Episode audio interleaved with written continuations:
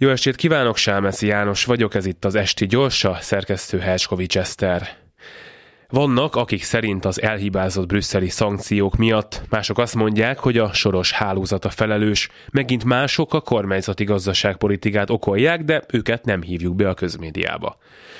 Vannak, akik azt mondják, hogy a szankciók miatt drágul a gáz, mások szerint Gyurcsány Ferenc felesége mögött Gyurcsány Ferenc áll.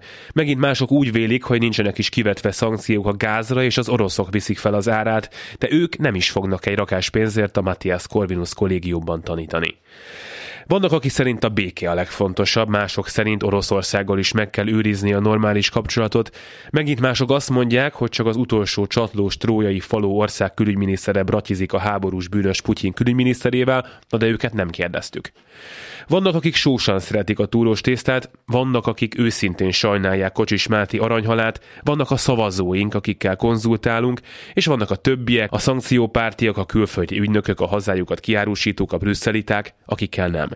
Vannak, akik szerint ez így is nagybetűs nemzeti konzultáció, mások szerint ez az egyetlen ország, ahol megkérdezik az emberek véleményét, megint mások hazug propagandának tartják, de ők nem kapnak frekvenciát, rádiózanak csak online, ha tudnak. Hála a hallgatóiknak, szerencsére tudnak.